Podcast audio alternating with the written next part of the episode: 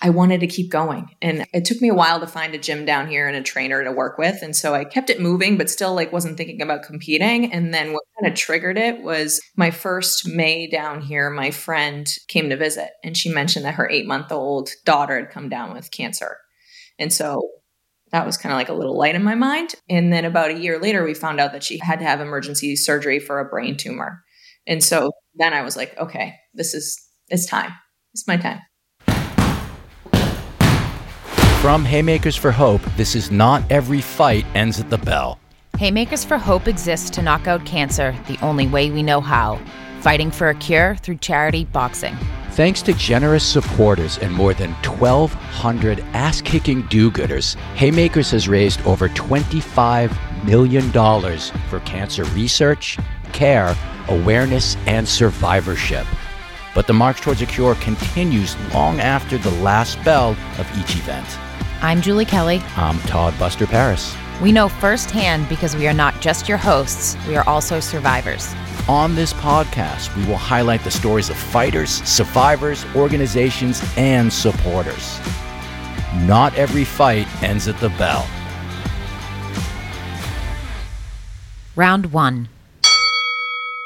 Cara, it is great to have you here and welcome to the podcast. Thanks for having me. Super excited to be here. You are in it right now. So this is, you know, usually we talk to people after their fight has happened or years later. And, you know, you're one of the special ones that we get to talk to like right when you're in the thick of training for your fight. So that's exciting for us. What we're going to do today is we're going to go over basically like three rounds. We're going to talk a little bit about your experience with Haymakers for Hope, your boxing journey as it is right now. We're going to talk about your connection to the cause, your hopes for what next. So after your fight, what is it that you'd like to happen next? And we'll get into that as well. So our those are the rounds. Our first question to you really is, how did you hear about Haymakers for Hope? I started boxing back in twenty seventeen, just taking like exercise classes at E B F in the Seaport. Well, the backstory of that is my husband and I were going through a little bit of a hard time. I had a bunch of losses, T M I, but if it helps somebody, I'll share. And so he decided to drag me to E B F and said, hey, punching something might make you feel better. And it sure did. And I just kind of fell in love with the sport. And while I was in the gym, I would see these men and women training for Haymakers. And I'm like, man, that looks really cool, like really hard, but really, really fun. And so in the back of my mind, I think I always knew I wanted to compete in some way. And like that was always something that was really appealing to me because it looked so challenging, yet it also looked like everybody was having so much fun with it. And so that's when I first heard about it. And then fell off the back burner for me due to COVID. I wound up moving to North Carolina and, um, put it out of my mind for a second until some relevant stuff happened that made me be like, okay, this is my year. So just to back up a little, because you mentioned about if this could help someone else and about you came to boxing to work something out, it sounded like. Yeah. Um, my husband and I had had some pregnancy losses and it was just a like a kind of a stressful time, right? And so um, that's boxing was kind of the way to clear my mind. It was also like challenging for me. It, It was just, it was just fun. It just got my mind off of things. And it's like kind of an outlet, right? And then I still, anything going wrong in my day or when I want to do something fun, it's I just go hit the bag. It's like mm. my everyday release, I guess. Pregnancy loss is a strange topic. Yeah. It's not something that's talked about a lot yet. I know like so many people that it's happened to. Mm. So you're starting to box at E B F mm-hmm. and you're starting to really enjoy it. Mm-hmm. What was it in your mind that sort of was that extra little flip over into doing bags, doing mitts, and then deciding, I want to compete? Yeah. So um, I started mitts like really right before COVID hit with Chris DeVega, who's my trainer, who was uh, mm-hmm. training there at the time. And I was like, oh, I love this. And also Laura Mucci, a few other people. And it was, it was just love Laura. To do. Yeah. I just had so much fun doing it. And then when the gym shut down, I kept boxing and it was getting more and more like my vice. Great term for it. And then we we wound up moving, which I never thought I'd leave the state of Massachusetts. So that was kind of shocking for me. But when my son was about eight months old, we left Southie and wound up moving to North Carolina. Oh, wow. Closer to my parents who had moved like fifteen years prior. And my brother and other relatives are down, sister-in-law are down here too. So I wanted to keep going. And uh, mm. it took me a while to find a gym down here and a trainer to work with. And so I kept it moving, but still like wasn't thinking about competing. And then what kind of triggered it was my first May down here, my friend came to visit and she mentioned that her eight-month-old daughter had come down with cancer. And so that was kind of like a little light in my mind. And then about a year later, we found out that she had to have emergency surgery for a brain tumor. And so then I was like, okay, this is, it's time. It's my time. So you have a bit of a unique training scenario. Mm-hmm. You live in North Carolina full time, but you travel up here for work. Is that right? Yeah. So I work out of um, Toast in Boston. And um, when I've trained, I've gone to uh, Chris's gym in, in Salem, New Hampshire. So mm-hmm. trying to make it there and, and get my, my work in with him. And uh, then you have a trainer in North Carolina. I have a trainer in North Carolina, like between the toddler and the job and the tr- multiple training sessions. Um, he comes to my house, and so we can just get it done in forty-five minutes to an hour in the in the backyard. I also go to a gym in Charlotte to get my sparring in as well. Um, so it's it's kind of all over the map. Yeah, but you have to do to make it happen. And it's a true testament to when we talk to people at orientation and I tell them, this is four months. That's it. You don't want to look back and say, oh, crap, I should have done this. Like, you're doing the damn thing. Right. You know? So it's intense. I yeah. mean, it's a lot of work. People don't understand the work, life, training, fundraising, family balance. It's it's a lot. So I'm impressed. Yeah. And I think that's been like the hardest part, to balance all of that. But that's also like why I've loved this experience so much, is because you have to show up for yourself every day, and your coaches can guide you and help you, but they cannot do it for you. And so running on my own when I don't want to, sprinting, making sure I get to sparring, even though I, some days I don't want to. But my friend actually has this saying for her daughter, Emme, um, who's the one who has cancer. And she says, just keep swimming. So that's been my motto through all this. Like, just keep swimming, just keep showing up. How is your friend's daughter doing? She's okay. You know, she's home. They've decided to focus on like quality of life and just making she's home, making sure she's home with her family, and she's happy and healthy. And she's just been smiling a lot. It was funny. A few weeks ago, she FaceTimed me, and Emme had just had brain surgery on a Monday. I think she FaceTimed me on like a Wednesday or Thursday. You couldn't even tell. She was just happy and smiling, and she's home with her one-year-old sister. And so it's just, uh, she's incredible. She's inspiring. You said that's your why. Yeah. Is that fundamentally that big motivator for you? I mean, other than you obviously like a challenge, you're a former college athlete, mm-hmm. but is that really what's driving you to move on those days that you don't want to run? Yeah. And I text her and I'm like, Emme's kicking my butt up again. Like, I know I got to go for my time run. I don't want to do it. I actually hate long distance running, but I will go because I'm like, she's dealing with way more than I ever have. And like, this isn't that hard. And I get to go do this. She doesn't have a choice. And so, yeah, she's definitely my main motivator. I think between her, all the people that have helped and donated, it's just been really incredible, like all around. So how has the fundraising part? I know when I talk to a lot of people who are sort of hemming and hawing about whether or not to sign up, how have you found the fundraising part of this? Surprising. Very surprising. I think I honestly, I've never done it before, and I wasn't quite sure where to start, but I think talking about it helps, and, and kind of painting a picture for people what this family has to go through on a daily basis. You know, week stints in the hospital, Jen and her husband are switching off, trading off, making sure one's with one child, one's with the other, having to watch your kid in the hospital go through what Emme has to go through every day. And so telling that story and just kind of bringing to life the cause. Her specific condition is called choroid plexus carcinoma. I'm probably pronouncing total, that totally wrong, but we're just going to go with it. Her condition is pretty rare, and so there isn't much research around it. And so that's really the goal. And I think when I talk to people about it, when I tell people about it, when I show them her picture, it's a cause that people want to get behind. And um, so it's been pretty incredible just to kind of get the word out there. And, and we've gotten a whole lot back in return, which I'm super grateful for. Yeah, your fundraising total is um, yeah is up there. But I think speaking to when you said you were surprised and getting out there, it's resonating with people, because you have had a whopping two hundred forty-nine donations, which is insane. That is an insane number. So you're raising a ton of money, but you're also spreading word about pediatric cancer. It's an awful disease, these kids at any age, and they're in there fighting to raise awareness mm-hmm. and support is pretty incredible.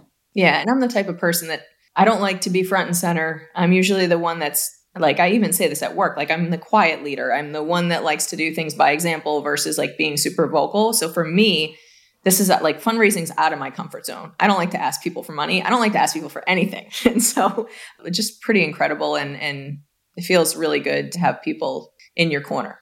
It's hard to put yourself out there too. Just in general, I mean, there's the fundraising, and then in, what is it, twenty days, you're also getting in a ring in front of like almost two thousand people.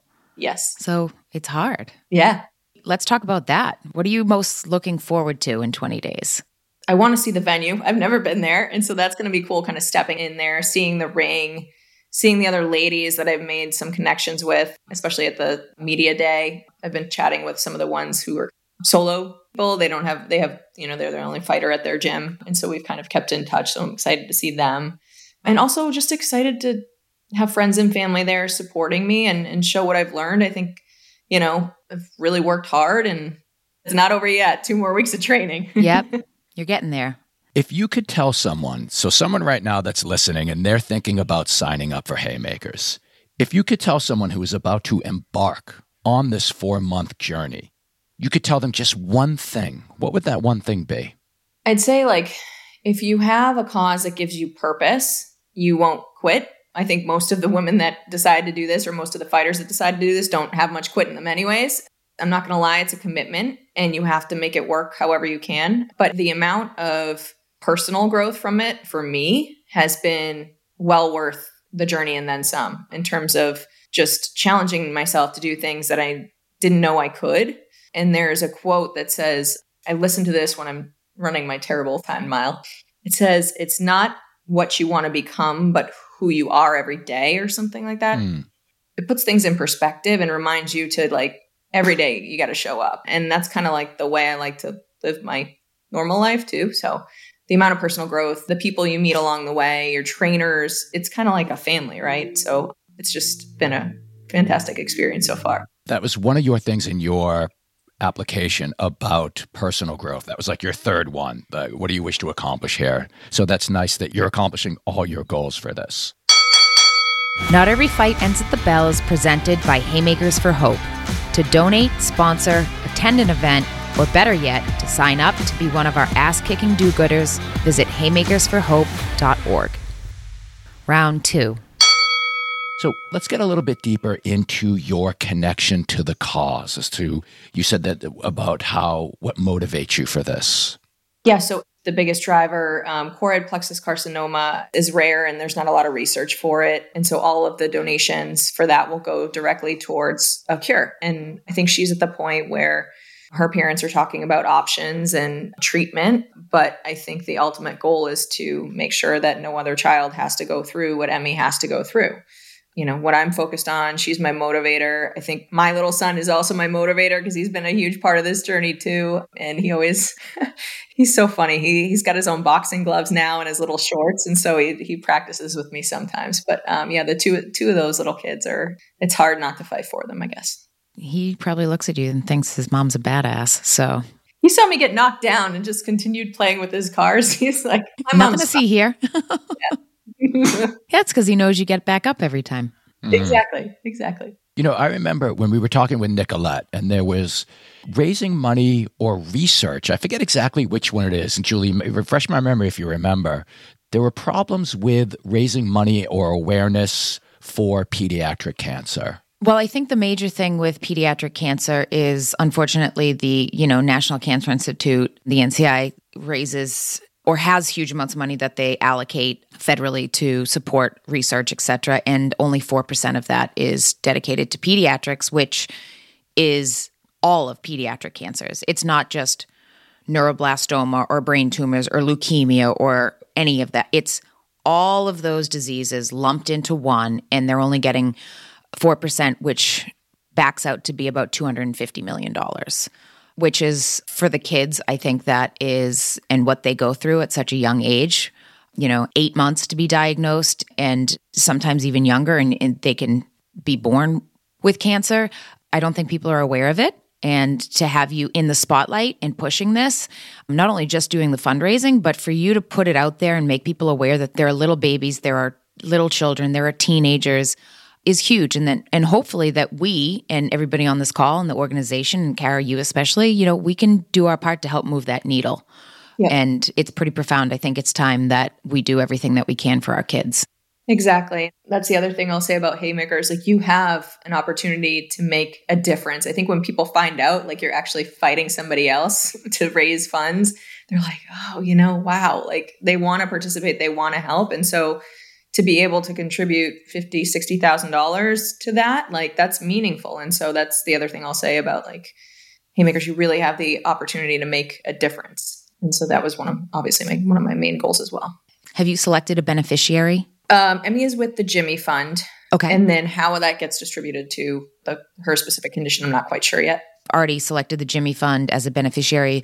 You could, you know, discuss further with Mark Avery, because there is a possibility it could get down to disease specific, which if it's that rare, I think that, you know, those dollars would go a long way. That's interesting. Mm-hmm.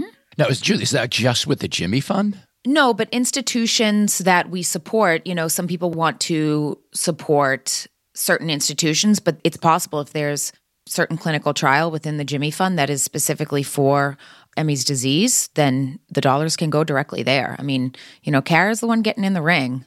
Right. And that money should go where she wants it to. Yeah, that's the goal. So I will work with Mark for sure. Do you have any fundraising tips? Or, because I know, again, a lot of people, that's their biggest worry, because you've raised a lot of, you've raised a lot of money. And a lot of people are like, God, I don't know if I can raise that money. I don't know how to raise that money. Do you have any tips that you could offer someone that's thinking about how to raise that money? Yeah, I think social's been really helpful for me in getting Emme's story out there. I don't have, like, you know, a big social media base, but I've had friends share Emme's story. And so that kind of multiplies and it grows. And obviously when you see a kid in the hospital and she's, you know, suffering, and you're kind of getting a sense of what her family's going through day to day, and you're sharing that out, people want to help. And so I think that's been one of the things that has been really nice to see and, like, heartwarming, that just total strangers want to help.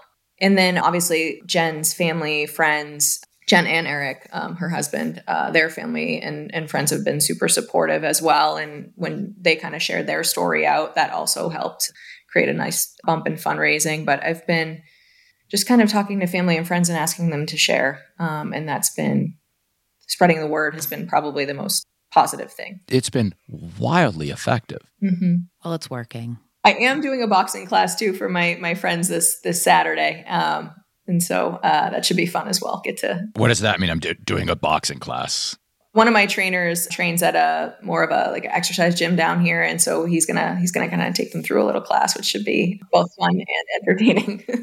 Earlier, you had mentioned you started boxing and you fell in love with it.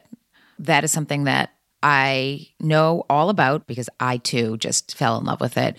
What do you think it is about boxing? Because, you know, you're a former college athlete, obviously a competitor, but the sport of boxing is uncommon for women, or it's more common now, especially for fitness, but for women to take that next step, you know, taking that next step is a big step.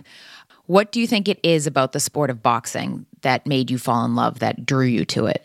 I think, especially in the most recent part of my journey, having a sport be able to break you down like it does, and then you building yourself back up, like that, for me, has been such a crazy experience. The mental part of it is so hard that I feel like that's made me so much tougher, stronger, resilient, determined. And then, like, even the mitts, like the workouts are just fun. It's the constant challenge of getting better each time, working on something specific. And I got the chance to spar with a, a pro down in Charlotte, Ashley Asacente, who's just phenomenal. And, you know, she said, just work on one thing each time you're in the ring. Get better at one thing each time you're in the ring. And so that's kind of a challenge every time you work out, every time you get in there. And so that doesn't feel like a workout to me. That feels like a challenge. And so I think that's what I love about it. It's it's a little bit different than other sports. It's also very individual, and it's just you in there. And so it's, it's you against you uh, most of the time, which is another another challenging aspect of it. And Cara, can you explain just to our listeners that don't know what exactly mitts is? Oh yeah, pads or mitts, just throwing combinations with your trainer, working on defense and rolls. So it's, I guess, a step back from sparring, if you would call it that. You're not nobody's fighting against you. You're just kind of. Everybody loves mitts. Once, if you're listening and you're thinking of trying boxing and you've done a backlash, if you once you try mitts, you're hooked and you're just going to want to do mitts forever. I always just wanted a spar. So, Julie, that's you asked a fantastic question that actually I want to put back on you. What is it that you fell in love with with boxing? A lot of what Cara said. I mean, you really hit the note when you said it's you against you, because so many people on the surface think boxing's you against someone else. Mm-hmm. Mm. I always thought, when I was training or when I was competing, I never really thought about the other person. I mean, I did, obviously, because I was going to share the ring with them. But I always kind of looked at them like, well, she has a headgear and a mouth guard and some gloves just like me. And she's been training just like me. I don't have to worry about her. I have to focus on what I can do. That's all I could control was what I did. And I didn't have a coach who was like, if we had tape, because it was the gloves, you know, he didn't give a shit. He was just like, who cares, Yuli? You're going to do what you're going to do. For me, it was very healing post-treatment. It allowed mm. me as a former athlete competitor to really tap into that part of like my spirit and regain it again and to challenge myself. I mean, boxing is basically you find that threshold of comfort. Like typically in life, physically and mentally, you kind of just put your toes on it, that absolute threshold, you can't go any further. Boxing is going up to that line and just taking the biggest fucking you possibly can into complete discomfort, physical and mental. Exactly. And when you're there, for me, it's in times of struggle is when you really have moments of growth. And it just, it helped me. For me, it was like therapy. It still is. And I don't get to box that much, so I'm not in therapy. So this is what you get. Talk about Chris. Your trainer, he's been involved with Haymakers for a long time now. Mm-hmm. He's just such like a great, encouraging guy. Does mm-hmm. he have any pearls of wisdom that he's shared with you? Yeah, a lot. He's been awesome. And just the basics are so important. And so he brings me back to that a lot. And he also, the mental process of this, like there's a lot of ups and downs, right? So like constantly making sure that I'm remembering who I am and what I can do. And bringing me back to center a little bit. My mind, like I'm one of those perfectionists and like, that's not good enough. Like I didn't, I sucked today. That was terrible. The mindset shift he's just been great with. The remote training's been hard, but like he gives me an ass kicking every time. And I don't know how he does it remotely, but it's like every time I'm like dying. So between him and my other trainer, Tommy, like I'm really lucky to be surrounded by, you know, just a good team. And I also train with a strength and cardio trainer as well on Wednesdays, Todd Bergeron. So between the three of them, those are like, and Lauren Polvoy too. She's fought in the D C event last year. She's my nutritionist. So like having a, a good team around you when you're remote is uh, really important. That's a fantastic team. Yeah. Now, what do you mean by remind you of who you are and what you do? What do you mean by that? Just kind of like what Julie said, like reminding myself of what I'm capable of. And it's, it's in here. It's like finding that competitor and that drive and that will and that fire, regardless of what the other person can do, just remembering and focusing on what I can do and knowing that I've trained really hard for this and really long and knowing that I want it so bad. Like that's what I have to remember day in and day out. So if I have a bad day, you just bounce back and you get better and you work on the things that didn't go well. And so just remembering that mindset and back to basics, not overthinking too much. What do you think you do best? Now this is coming back to the me that's like critical of everything, right? Sure. I work really freaking hard. I do like every damn day. I'm out there like regardless of how I'm feeling, whether or not my son slept the night before, whether or not I have a big meeting come up, like I find a way to get it done. And so that's probably what I'm the most proud of. I won't be mm. the fastest. I'm certainly not the youngest. I won't be the strongest, but like I'm going to work my ass off every goddamn day. And I'm going to do that for you know, my purpose, for Emme, for my son, Luca.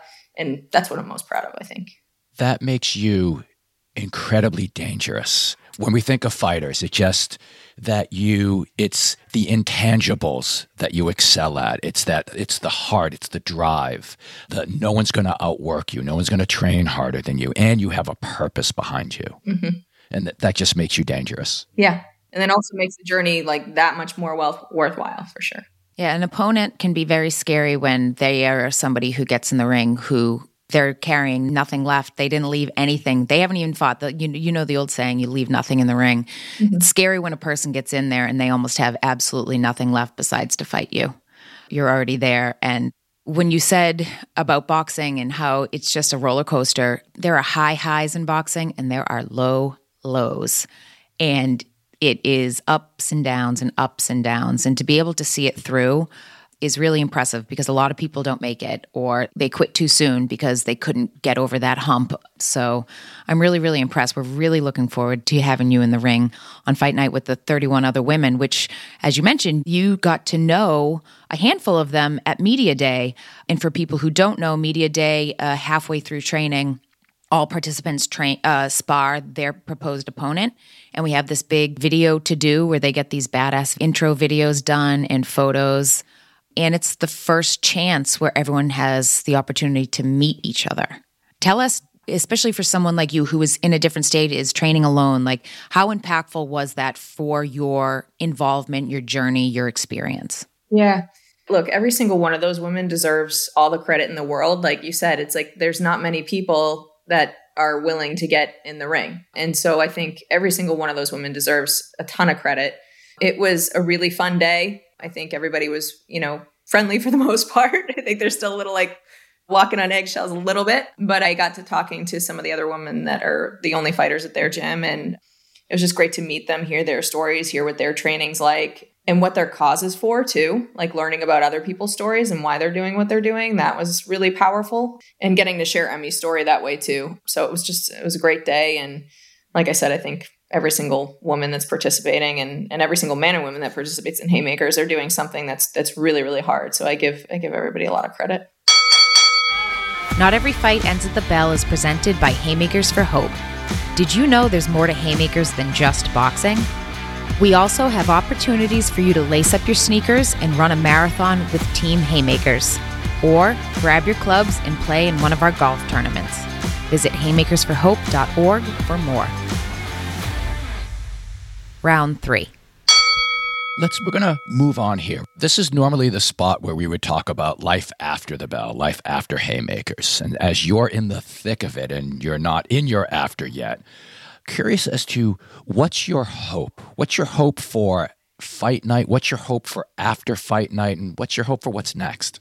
My hope for Fight Night is just to enjoy it, to take it all in. We've worked so hard and now it's like at the pinnacle, and just trying to remember what I know, what I've learned. Obviously, I'd love to come out with a win. That's my primary goal. But uh, if it doesn't happen, like I said, this journey and the cause is worth it all. So hoping for the W, but we will see. The after is hard to think about. Um, Chris actually said to me the other day, are you one and done, or you think you're going to go on with the Masters uh, tournaments? And I, I said, I think my husband would lose his marbles, because he's, I checked a kettlebell across the garage the other day and I think he's kind of over this. Um, you know, I'm definitely going to keep boxing. I just don't know in what aspect yet. So we'll, we'll figure, take a little time off, figure out how it all plays out, and, um, and see if I want to go the tournament route or just continue to kind of use it for, like, uh, Julie said, my mental a little bit. But yeah, I'm excited for whatever happens after this either way. But, and then the other thing too, is like, however I can help with Haymakers. I think part of this journey has been just getting to know the organization and what they do. And it's freaking incredible what they've been able to raise and contribute. And so wouldn't I don't even have to talk to Julie about this. Wouldn't mind getting involved there too and seeing how I can help a little bit. Yeah, we're very lucky as an organization. I mean, if it weren't for people who are willing to do this crazy thing and box, or trainers to train them, we would not have events. We would not have the chance or the opportunity to help people fundraise, to make a difference. So, you know, we're lucky, and we definitely didn't think that it was going to ever end up where it is now. It's kind of taken on a life of its own.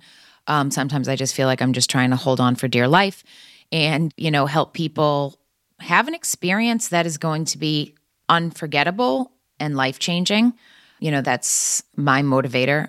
You know, I, I usually tell people this about Fight Night, and since, you know, you're still twenty days out, the biggest piece of advice I have is Fight Night is a party. It is a celebration. It is all the hard work's over. Mm-hmm. Come Fight Night. It's over. You did it. You crossed the line. People think the line is the fight. You did it. The hard work's done. Getting in there and showing every single person, including yourself, what you've got, that is the party. That's it. I'm excited for you. I'm excited too. I can't wait. Our last question for you. Why should someone sign up to participate in Haymakers? If you have a purpose behind this cause and, and have been impacted by cancer, and you're also not afraid to commit to something that's going to be really challenging, but really, really rewarding, do it. I mean, I'd do it ten times over. I'd do it again next year if I could. Again, I don't think my husband would be on board, but um, it's been worth every single day. And so it's it's been the bright spot in most of my days. It's also been the low point in most of my days, but then that kind of reframes my head for the next day. So I highly recommend it. And like, this is coming from somebody who's not in a gym with other people every day, right? I've been solo with my coaches. You know, I just can't say enough about it. And I think if you're thinking about it, I don't think you'll regret it. Your training has been inspirational. The way that you are doing it, it's, it's, it's very unusual, especially for Haymakers. It's very unusual. For boxing in general, it's very unusual. Uh, and it's really admirable. Thank you. The admirable for, thing for me is is Emme fighting and the people that have donated. So I, I feel the same way about them. All I have to do is get in the ring. Well, Cara, this has been absolutely fantastic. It's been really great meeting you, and I'm really glad and grateful that you you came to join us today. So thank you for being here. Appreciate you guys having me. Thank you, Todd. Thank you, Julie. It's been fun. If you would like to attend the Bells of the Brawl ten, where Cara will be competing, it is on Thursday, October twelfth. You can purchase tickets on Ticketmaster, use her last name, Goodwin, as a code, purchase tickets. You can also donate to her page, haymakers for hope dot org, and find Cara Goodwin. Thank you for taking the time to listen. We're grateful for your support. If you enjoyed this episode, please follow the podcast and tell a friend. To donate, sponsor, attend an event, or better yet, sign up to fight to K O cancer, visit haymakers for hope dot org. Not Every Fight Ends at the Bell is presented and produced by Haymakers for Hope in partnership with StudioPod Media. Our producers are former fighters Jordan McMillan and Julian Lewis. I'm Julie Kelly. And I'm Todd Buster Paris. You've been listening to Not Every Fight Ends at the Bell.